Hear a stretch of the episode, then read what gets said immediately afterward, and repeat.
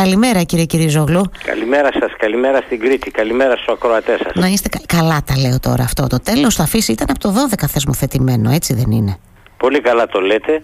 Το τέλος, κα, καταρχήν Ναι. υπάρχουν μία σειρά, καθώς τρέχει και φεύγει ο χρονος ε, διαχρονικά με όλες τις κυβερνήσεις, θετικές ρυθμίσεις και θετικά πράγματα. Υπάρχουν όμως και αρνητικά ε, αρνητικές καταστάσεις που δημιουργούνται οι οποίες δημιουργούν προβλήματα στη λειτουργησιμότητα των Δήμων. Χαρακτηριστικά τώρα έρχομαι στο ερώτημά σας για το τέλος ταφής. Από το 2012 που θεσπίστηκε ως κίνητρο παύλα ποινή λέω εγώ βάζω ναι. την παύλα με την ποινή Έτσι, είναι δύο όψεις νομίσματος κύριε ναι, ναι, ναι, Πρόεδρε, ναι, αυτό. ναι. Στην πράξη για μένα είναι ποινή και θα εξηγήσω γιατί. Προκειμένου να αυξηθεί η προσπάθεια και τα αποτελέσματα να αυξηθούν τα θετικά για την ανακύκλωση στην πατρίδα μας την Ελλάδα με βάση τις ευρωπαϊκές οδηγίες. Θεσπίστηκε το 2012 και γιατί έκτοτε δεν εφαρμόστηκε ρωτάτε. Γιατί ζούμε στην Ελλάδα Ωραία, πολύ ωραία. στην πατρίδα μας. Απαντάω ευθέως και ομά. Τι κάναμε, αναβάλαμε συνεχώς διαχρονικά, αναβάλανε διαχρονικά οι κυβερνήσεις την επιβολή του τέλους σταθής όταν ήταν χαμηλό και δεν ελάμβαναν ταυτόχρονα τα απαιτούμενα μέτρα για την πρόοδο της κατασκευής των ΜΕΑ, των μονάδων επεξεργασίας απορριμμάτων, που αντί να θάπτονται θα έπρεπε να επεξεργάζονται και να διαχωρίζονται. Σε γυαλί, χαρτί, πλαστικό, αλουμίνιο, σε επανάχρηση και επανάκτηση όσων μπορούσαν να επανακτηθούν και να ξαναχρησιμοποιηθούν, σε κομποστοποίηση των ε, με βιολογικό τρόπο των υπολοιμάτων από το φαγητό μας, μιλάω απλά για να καταλαβαίνει ο κόσμος, Σωστά. και ό,τι δεν ανήκει, επαναλαμβάνω, ό,τι δεν ανήκει σε καμία από αυτές τις κατηγοριες δεν ανακυκλώνεται, δεν ξαναχρησιμοποιείται, δεν κομποστοποιείται, να καίγεται, γιατί αυτό λέγεται ενεργειακή αξιοποίηση. Η αντιπεριβαλλοντική, η αντιδημοκρατική Ευρώπη, χιούμορ κάνω τώρα, λοιπόν, εφάρμοσε εδώ και 40 και 50 χρόνια αυτές τις μεθόδους. Στην δημοκρατική και περιβαλλοντικά ευαίσθητη πατρίδα μας στην Ελλάδα εξακολουθούμε εν έτη 2024 να έχουμε αρκετές μονάδες και γίνανε περίπου 11 τα τελευταία χρόνια και προχωράνε επεξεργασίας απορριμμάτων, αυτό είναι στα θετικά βήματα, αλλά να εξακολουθούμε να θάβουμε σκουπίδια στα σπλάχνα της μαμάς γης. Έτσι. Άρα πάω να πω τώρα, αυτή η μη, προφανώς αντιλαμβάνομαι ότι μιλάμε για μια ε, μη επίτευξη στόχων, να το πω έτσι, σε σχέση με την ανακύκλωση, έτσι δεν από είναι πλευράς πρόεδρε; της χώρας μας Α, έτσι, από πλευράς την της ευθύνη, χώρας. για το, την ευθύνη όμως την φέρει το κεντρικό κράτος οι κυβερνήσεις οι εκάστοτε διαχρονικά που αφού είχαν και νομικά και στην πράξη την πρωτοβουλία των κινήσεων για τις δημοπρατήσεις των μονάδων επεξεργασίας απορριμμάτων για την προόδο της υπόθεσης της ανακύκλωσης έρχονται και από πάνω σε ποιον στον χαμάλι επιτρέψτε μου την έκφραση που μαζεύει τα σκουπίδια και δεν του δίδει όλο το πακέτο της διαχείρισης. Ποιος είναι αυτός η τοπική αυτοδιοίκηση. Υπάρχει πιο ακραία, τόσο εξόχως αυτοδιοικητική υπόθεση όσο τα απορρίμματα. Όχι, βέβαια. Κατά το Σύνταγμα έπρεπε να τα διαχειρίζονται από την αρχή μέχρι το τέλος οι Δήμοι. Και τότε, αν δεν πετυχαίναμε αυτά που θα έπρεπε να πετύχουμε, ως αποτέλεσμα στην ανακύκλωση, να επιβαλόταν το τέλος σταθής.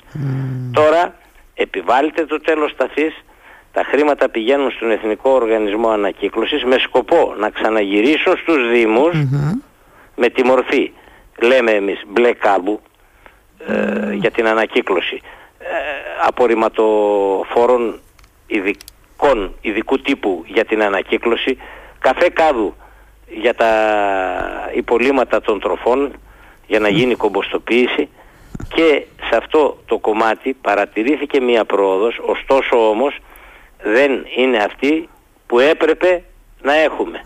Ποιος έχει την ευθύνη που δεν έχει δώσει δεκάρα μέχρι στιγμής σε αυτό το κομμάτι ο Εθνικός Οργανισμός Ανακύκλωσης που εισπράττει τα χρήματα και δεν τα έχει αποδώσει. Και πού πάνε αυτά Εμείς τα τώρα, χρήματα; οι Δήμοι, Δήμα- ερχόμαστε στο πρόεδρε, πού, διατάφτα. πού πάνε αυτά τα χρήματα, δηλαδή τι τα, Τα έχουν, κάνει ο τα έχουν, Εθνικός δεν πάνε Οργανισμό. πουθενά, τα έχουν. Φτιάχνει ταμείο, δηλαδή ο Εθνικός Οργανισμός Ανακύκλωσης για τις δύσκολες μέρες; Ναι, και δεν σύμφωνα- αντιλαμβάνομαι; Και έτσι, μπράβο, ναι, έχετε δίκιο. Τι και να πω; σύμφωνα με τον νόμο, ναι.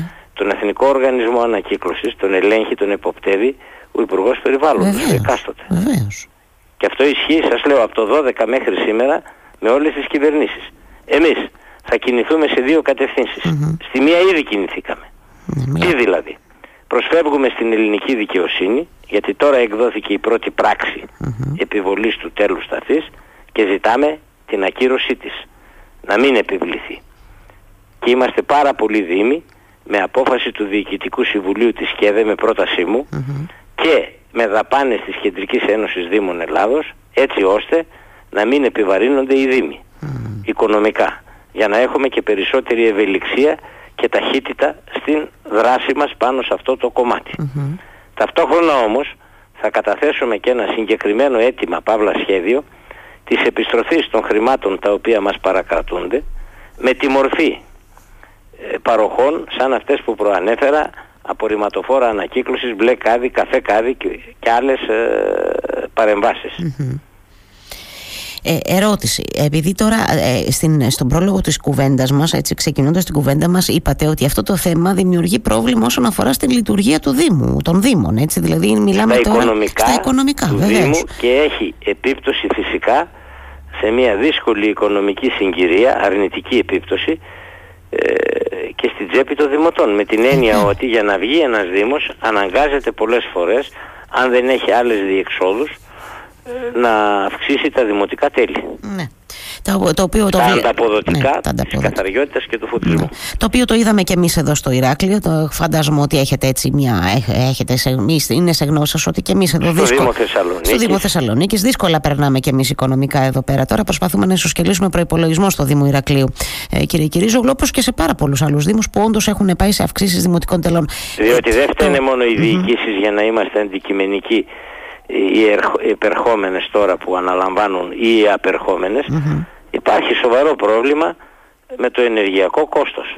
Το 2022 χρηματοδοτήθηκαν οι Δήμοι, ενισχύθηκαν οικονομικά εν μέσω και κορονοϊού με 238 εκατομμύρια συνολικά ευρώ συν κάπου 50 εκατομμύρια ευρώ για τις λειτουργικές δαπάνες των σχολείων τα δε, το δεύτερο ποσό. Το πρώτο για την αντιμετώπιση του ενεργειακού κόστους από τους Δήμους. Θυμάστε, γιατί ξεχνάμε σαν μεσογειακός λαός εύκολα. Είχαμε τα θερμαντικά σώματα να καίνε, να λειτουργούν για να ζεσταθούν τα παιδιά και ταυτόχρονα και τα παραθύρια ανοιχτά για να αερίζεται ο χώρος. Γιατί είχαμε πανδημία, Αυτή η ναι. υπερεργασία και η υπερκατανάλωση ηλεκτρικής ενέργειας ή φυσικού αερίου όπου υπάρχει οδηγούσε σε τεράστια αύξηση του ενεργειακού κόστους. Θυμίζω τις τιμές των καυσίμων, θυμίζω τις τιμές του ηλεκτρικού ρεύματος που οι Δήμοι δεν υπαγόμαστε σε κανένα ευεργετικό καθεστώς μολονότι είμαστε νομικά πρόσωπα δημοσίου δικαίου και φορείς της γενικής κυβέρνησης. Αντιλαμβάνεστε ότι όλο το 2023 απορροφήσαμε αυτό το κόστος γιατί δεν είχαμε τις οικονομικές ενισχύσεις του 2022 είχαμε μόνο μια ε, ΚΑΠ που μας δόθηκε και αυτή ε, σχεδόν μισή γιατί παρακρατήθηκαν από εκεί χρήματα για το τέλος σταθής. Ε, κατά συνέπεια οι Δήμοι θα πρέπει να έχουν και έκτακτες οικονομικές ενισχύσεις μέσα στο 2024. Τέσσερα. Πάντως έχει ενδιαφέρον να πούμε και νομίζω ότι θα μου το επιβεβαιώσετε πρόεδρε ότι έχουμε πάει σε μια σταδιακή αύξηση των κεντρικών αυτοτελών πόνο προς τους Δήμους τα τελευταία χρόνια. Το θέμα είναι αν αυτή η αύξηση ε, εξανεμίζεται γιατί μας τα, παίρνουν, μας τα βάζουν την μια τσέπη μας τα παίρνουν από την Τώρα άλλη. θέτεται την άλλη πλευρά του νομίσματος Ναι. και πολύ ορθά. Αφού πω και προσθέσω στα προηγούμενα και την αύξηση μεσοσταθμικά 10 έως 12% των αποδοχών, των μισθών, ας το πω έτσι για να μας καταλαβαίνουν όλοι, των εργαζομένων στην τοπική αυτοδιοίκηση και στο δημόσιο. Που ορθά δόθηκε, πάρα πολύ ορθά, αλλά από την άλλη μεριά δεν μας δόθηκαν και οι επαιτούμενοι πόροι. Οπότε δημιουργείται στα οικονομικά μας και εκ τούτου του γεγονότος μία τρύπα. Κοιτάξτε να δείτε. Σε ό,τι αφορά την αυτοδιοίκηση, δύο θετικά πράγματα είχαμε, τα οποία πρέπει να τα πούμε. Πρώτον, η αλλαγή του εκλογικού νόμου και με βάση αυτόν τον εκλογικό νόμο που ίσχυσε κάθε παράταξη, κάθε δήμαρχος έχει πλειοψηφία στο Δημοτικό Συμβούλιο να μπορεί να διοικήσει και ταυτόχρονα αντιπροσωπεύονται όλες οι τάσεις των τοπικών κοινωνιών. Θυμίζω ότι με το προηγούμενο θεσμικό πλαίσιο του λεγόμενου κλεισθένη, mm-hmm. της απλής αναλογικής για τους δημοτικούς συμβούλους και του ενισχυμένου πλειοψηφικού συστήματος για τους δημάρχους, εγώ δεν έχω δει πουθενά στον κόσμο απλή αναλογική με δύο γύρους. Αυτή είναι πρωτοτυπία ελληνική. Δική μας και αυτή. Δική μας στην Ελλάδα, ναι, αρνητική. Προσέξτε τώρα. Αυτό είναι θετικό. Και το άλλο που είναι θετικό είναι το εξής. Το πιο σοβαρό πρόβλημα που αντιμετωπίζει κατά την άποψή μου η πατρίδα μας και ας μας λένε γραφικούς κάποιοι όταν το τονίζουμε είναι το δημογραφικό πρόβλημα. Πάρα πολύ σοβαρό. Γιατί φτωχοί ή σε καλύτερη οικονομική κατάσταση κάναμε, ξανακάναμε, θα κάνουμε και θα ξανακανουμε Αλλά τους ανθρώπους πώς θα αναπληρωσουμε ναι. πώς θα αναστρέψουμε τη δημογραφική συρρήκνωση; Γιατί το λέω αυτό, όχι για να κάνω κανένα εθνικό κήρυγμα προς Θεού, για να δούμε στην πράξη τι επίπτωση έχει στις τοπικές κοινωνίες. Διότι ο πληθυσμός δεν ζει στη σελήνη ούτε στους ουρανούς. Ζει στη γη, στην πατρίδα μας στην Ελλάδα, στα γεωγραφικά όρια κάθε δήμου. Ναι. Πώς μοιράζονταν και κατανέμονταν οι πόροι μέχρι 31 Δεκεμβρίου του 2023 με βασικό κριτήριο και συντελεστεί 90% τον πληθυσμό. Ε, δεν είναι έτσι, Μετά την απογραφή όμως του 2021 και τη συρρήκνωση η οποία υπήρξε στους μικρούς δήμους, στους μικρούς περιφερειακούς δήμους, σε, σε δήμους νησιωτικούς ε, ή της νησιωτικότητας, της sui generis, μιας μεγάλης νήσου όπως είναι η Κρήτη. Ε, τους ε, ορεινούς μικρούς δήμους, μικρούς περιφερειακούς θα βάζαν κατά το κοινός λεγόμενο Θα ήταν συνεχώς ελληματικοί, δεν θα μπορούσαν να λειτουργήσουν.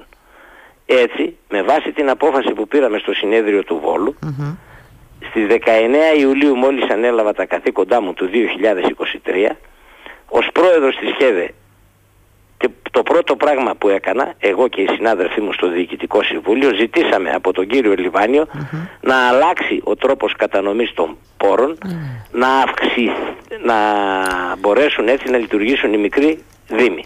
Και έτσι, σε 54 δήμους της χώρας δεν δίδεται καμία αύξηση, χωρίς να υπάρχει όμως μείωση, σε σχέση με το 23. Και στους υπόλοιπους δήμους έχουμε αυξήσεις.